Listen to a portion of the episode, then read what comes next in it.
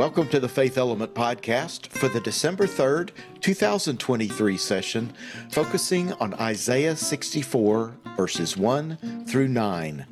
Hopeful Pottery. I'm David Cassidy. I'm Nikki Hardiman. I'm David Adams. And I'm Daniel Glaze. We have arrived at the first Sunday of Advent. Woohoo! Whew, how about that? It's the beginning of the church year. Oh, it is. Mm-hmm. Happy New Year. Yeah. Happy Wow. New Year. And it seems like we just started this year, but we're not going to talk about that. wow. okay. Speaking of new things, of uh, the start of a new church year, what was something that you create, something that you make uh, new, whether it's like something you craft, you shape, form, cook, something you create? And what do you create? And also, how does it make you feel when you're creating? I have often called myself, said that I, my hobby is collecting hobbies. Mm. So I love to pick something up for a little while and then let it go. And then I'll pick something else up for a while. But the thing that has stuck around for me the longest is embroidery. Hmm. I love the work. I love doing the little needlework. And I find it to be very meditative because it's just, it's that one, it, you're going in and out and in and out, no matter what stitch you're doing. It's just back and forth through the fabric and and it feels like painting with yarn Hmm. to me Hmm. so. I've, I've just enjoyed it i started one time because i was making a little doll for my daughter and so i was like i could sew little eyes and mouth on there and i did and i just really loved it and i said i want to do more of that Hmm. that was fun Mhm. to do so that's how i got into it So you feel calming and soothing and Yes. And sometimes I use it when I'm doing other create like writing creative work, especially if I'm writing a sermon. Like I'll do my study and some outline work and then I'll do some embroidery and it works on it, right? It's it's in the background of my brain working on it, Mhm. but because I'm able to focus on doing something with my hands. So I I love to cook, um, and uh, that's good because my family loves to eat. uh, but I um, so I I, I use uh, every so often I'll try to figure out. Well, I'd I'd really love to to learn to do whatever else. Um, so this fall, I have been learning to make homemade pasta, and it's it's easy to get discouraged. Let me tell you, because a pound of pasta is usually a buck fifty at the grocery store. So it's it's a lot of work. But, but if you've ever had good homemade pasta, there's no comparison to the dried stuff Yep. in the store. So, yeah, that's been, and I really enjoy doing it because there's several steps. But yeah, I oh, I so enjoy doing it. It's a lot of fun. I used to really, I'm a little bit nerdy, but I, I okay, more than a little bit. But I used to really like to make games, you design games and work with people. You could hand me a box of stuff and I'll just make a game out of it. And that was really therapeutic and fun to do. But lately I've discovered I like doing nerdy things and making nerdy stuff. Like the time I took an old Dell computer and turned it into a Mac and things like that. Ah, Uh, but there's something empowering about doing those kinds of things that don't look like they're really possible to do until you get your fingers in something. mhm. A- And I find myself channeling the movie Castaway, if you remember that. There's a place where Tom Hanks has finally figured out how to get himself a fireplace. He's saying, I have made fire. I find myself saying that sometimes when I make something that I didn't think I could make. This makes sense. Yes, I have made fire. So it's, I don't know why. It's very empowering when you can make something up that's interesting. It really is. It is. I, I, I too like to cook. My cooking is done outside primarily, although I, I do a lot of the inside cooking too. But I love to get outside with my smoker grill. And the reason it's a I call it a creative act is because I I really I like to experiment. And so I I put the cook and what I did and how it turned out and then next time I do it, I will try something a little different. I'll tweak it here, change it there, add a little of this, take away that. And, and it's that part of it, the that I enjoy. I think if I if I had to do it the same way each time, I would get bored with it. But I love tinkering. I'm sure my family's annoyed though because I always want to review. All right, how do you think this compared to last time? I added this. Did you tell? and they're like, we just want to eat. so no, it it is a fun thing. And for me, that particular work of working a smoker or a grill is very tactile. And it generates, just like for you, Nikki, it, it kicks in a part of my brain that I spend so much of my day with ideas and paper and screens, and it's nice to work something physical. yeah. However, you find yourself creating, and we all do, um, I hope that it is something uh, that you can celebrate and enjoy what it does for you. Because um, clearly, making pasta is not economically sound, but it's very tasty. In Advent this year, we have four texts that we are working with, and our good friend Daniel he has volunteered to bring the intros on all of the Advent texts this season. And as we'll talk about more later, we're actually going to depart for the last two Sundays of Advent to a couple of selections from the lectionary that are a little bit different than what Nurturing Faith has chosen to do. So if you're curious about that, you can see it at the website faithelement.net. Just go to topics and you'll see we've updated those last two Sundays uh, to show the the text that we'll be looking at. But anyway, Daniel, we appreciate your help in uh, getting us ready for Advent and taking us through it. So I'm going to hand it to you. Thanks, David. Oh, that you would tear open the heavens and come down. For Isaiah, too many years have come and gone without even a sign of God's presence. Isaiah speaks for a people whose tears have turned bitter, whose sorrow has become anger. And in blunt and violent terms, the prophet demands God to come out of retirement. Tear open the heavens and come down, he demands. Don't just stand there. Wake up, come down. For God's sake, do something. Nearly 600 years before Christ, the Babylonian army swept down from the north, seized and sacked Jerusalem, destroyed the temple, and killed much of the population.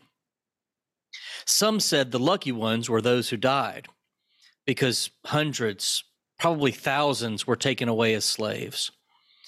And those who remained were reduced to wearing rags and eating garbage. A once proud and confident people who had believed they were a nation chosen and protected by God, well, they were now humiliated and defeated. And of all their losses, I wonder if it was the loss of their faith that was most devastating. Their greatest fear had been realized. After all that had happened, it seemed that God was no longer minding the store. Isaiah says, in effect, God, where are you? You have hidden your face and you have abandoned us. Roberta Rominger tells about the night her mother abandoned her and her brothers. I was nine years old, she says. I can understand it now. Four young children, my dad working long hours, she was at the end of her rope. We were all at the dinner table dad and mom, me and my three brothers. And my brothers and I were messing around, like children do, fussing about things, complaining about the food. My mother had told us half a dozen times to calm down and eat our supper, yet we paid no attention to her. Suddenly, she got up from the table and walked out of the room. She got her coat, and we heard the front door open and close, and she was gone. We were absolutely stunned. My father told us to behave to behave ourselves, and then he went out to find her. And we sat in silence and waited. It probably wasn't 10 minutes before he brought her home, but those were the longest 10 minutes of my life. She continues, when my mother came back, she gathered us up into her arms. She hugged us and apologized and promised it would never happen again. And it didn't. But for 10 solid minutes, we had known such guilt as marks you for the rest of your life. It was our fault. Of course it was. It was obvious. God had left, and still, after a generation, God was nowhere to be found. And it was their fault. We sinned, Isaiah cries, and you have hidden your face from us. It wasn't God's fault, it was theirs. I suspect you've been there. This brokenness, this feeling of abandonment.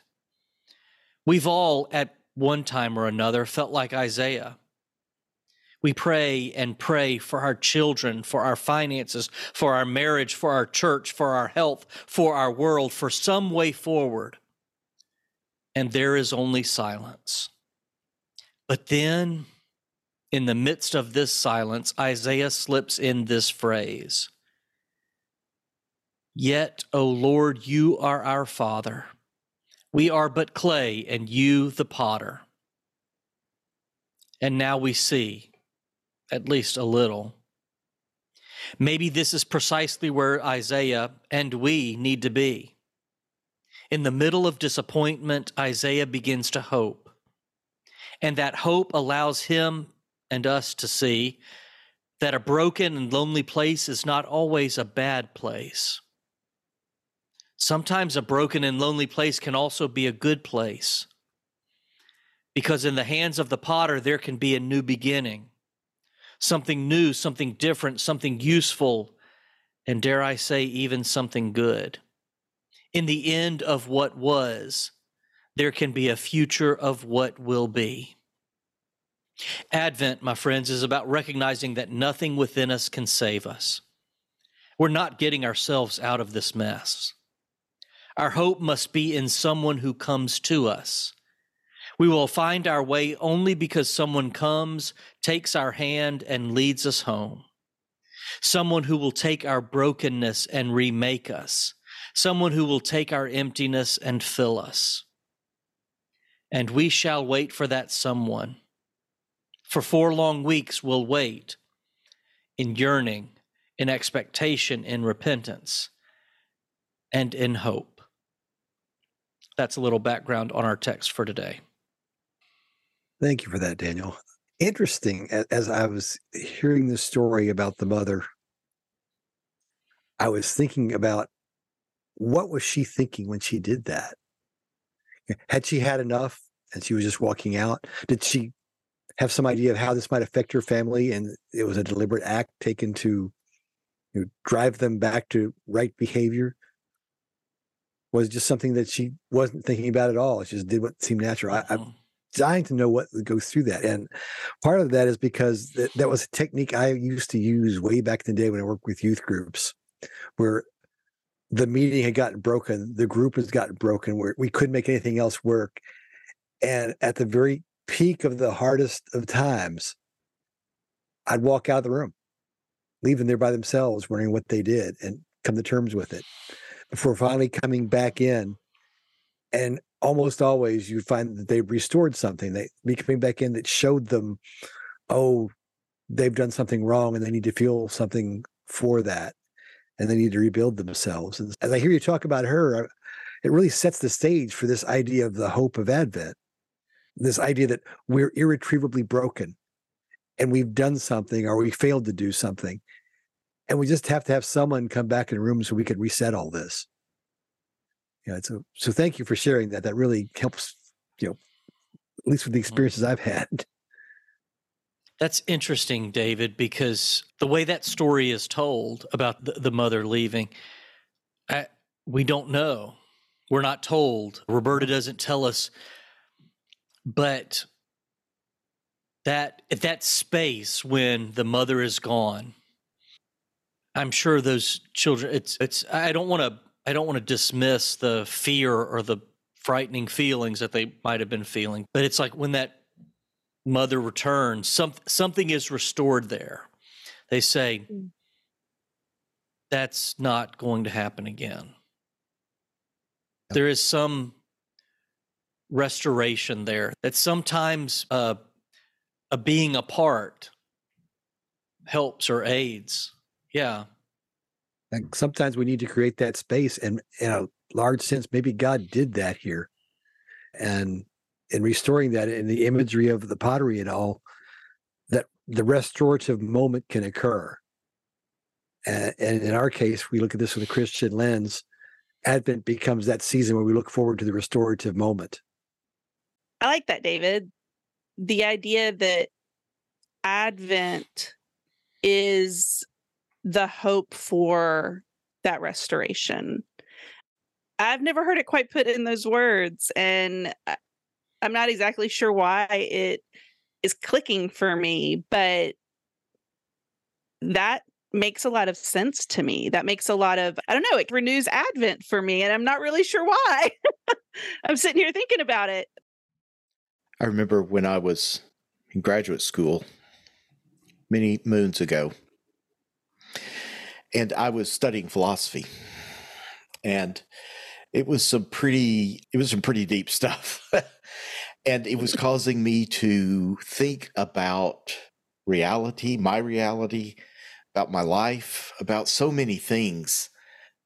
And I, I think back to those days as a very generative time, frankly.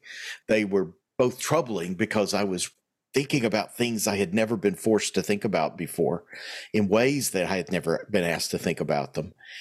And we were attending a church, Regina and I were, that was just right off campus. This was Baylor.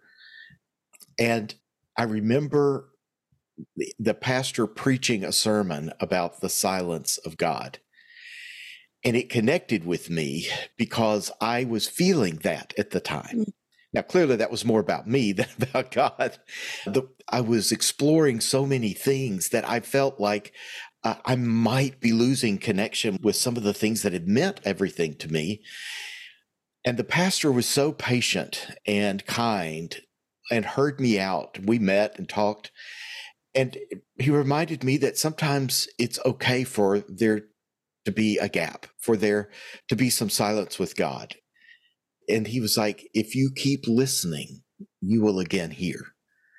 And sure enough, as I continued my journey, I not only found some deconstruction, but I reconstructed and there was restoration and there was a new shape for things. And that led me to seminary ultimately.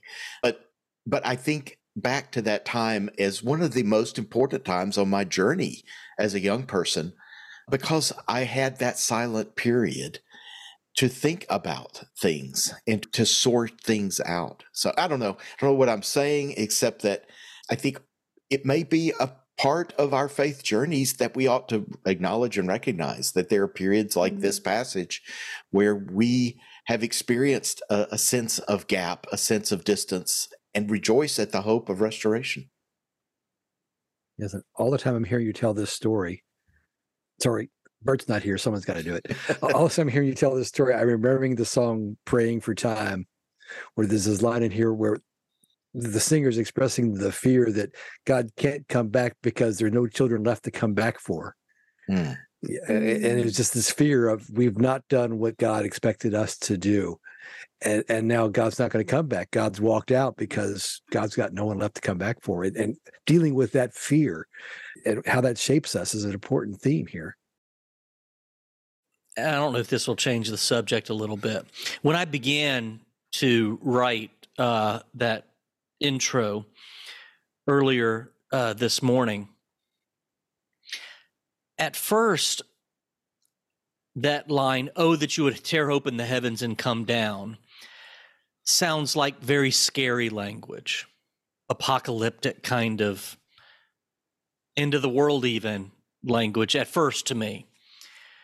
But the more I sat with it and and hearing us talk, um, it, I, I I don't want to dismiss anybody that does that does sound like scary and fearful language, or whose faith perspectives has, uh, or traditions have taught them to see that as scary. But it can be seen as a tender prayer. Hmm. That yeah. Um, I am feeling distant and I don't want to feel distant anymore. Yeah. Or in the midst of war and poverty, destruction of the earth, nationalism, the uh, I mean the whole list. God, we long for your intervention and we long to be agents of that justice and transformation. It's a tender prayer of someone who says, we, we cannot continue like this. So I don't I don't know if any of that's resonating, but I all of a sudden I, I began to hear it differently when I was writing. And I'm glad I, I provided that shift because for me that's I think that's significant. Thinking about that moment of silence that the scripture talks about, or the time of silence, it's not a moment where they feel that God is silent. And then about this beautiful story that you shared um, of the mom who just got up and walked out. As a mom who has often felt like getting up and just walking out before, not often, but I have had that feeling before. I would be very intrigued to know if she had purpose in that or not. But I'm thinking about when she walked out, it caused a shift in their brains, it caused a shift in their focus. It made them go, it made them pay attention wake up and pay attention, where her yelling or her telling them to behave had not. And I think that's just so. When we read the prophets, that's what it looks like. God asks, repent, worship, care for the vulnerable over and over and over again. And we as humanity have such a hard time doing that.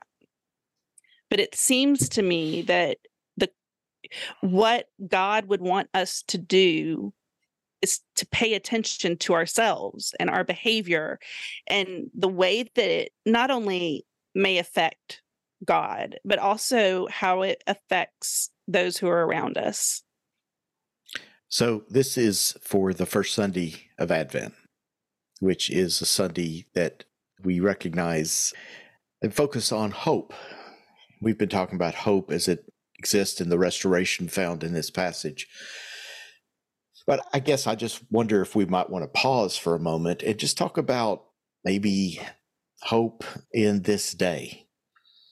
Because I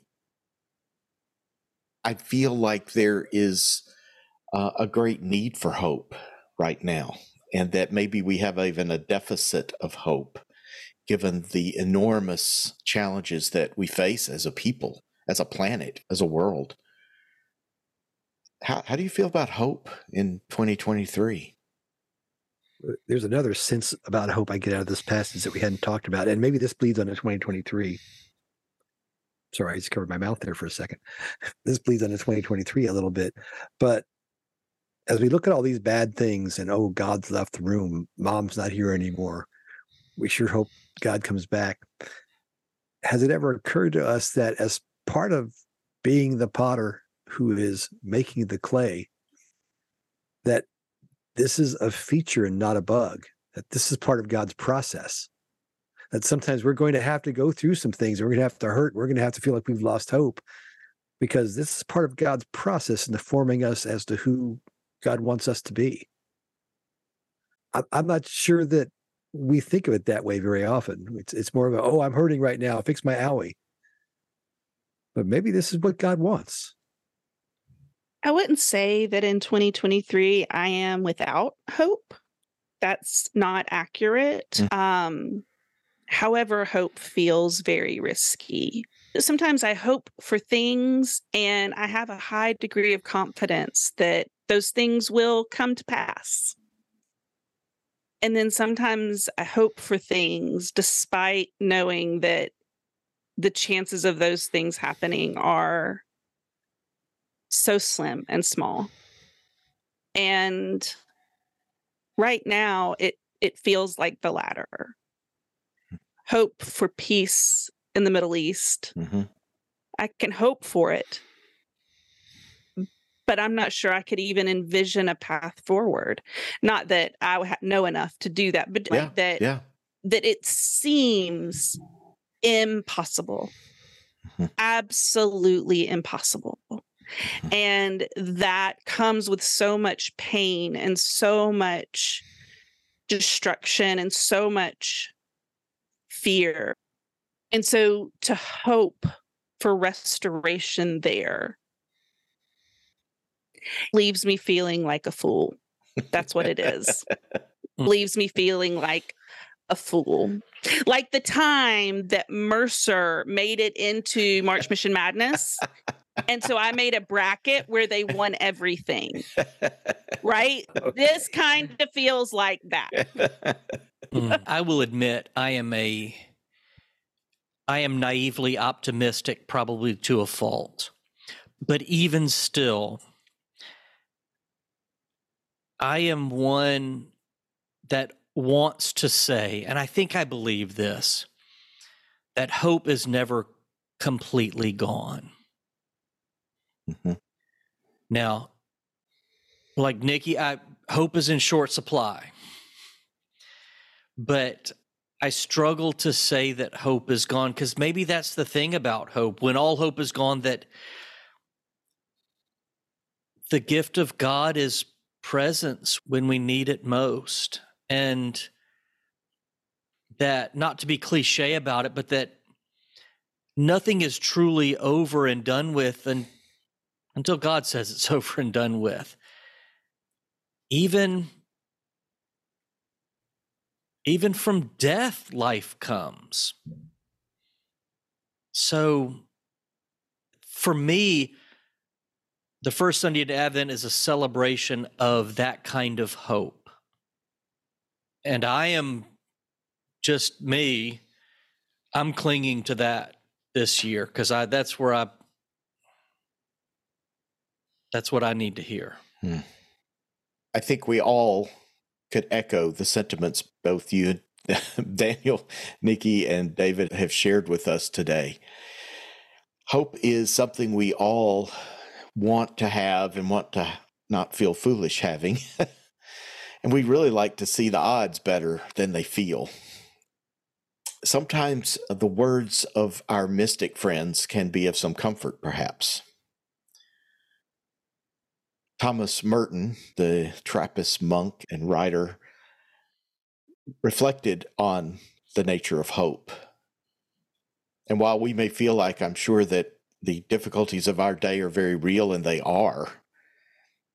There were difficulties in his time as well, and challenges.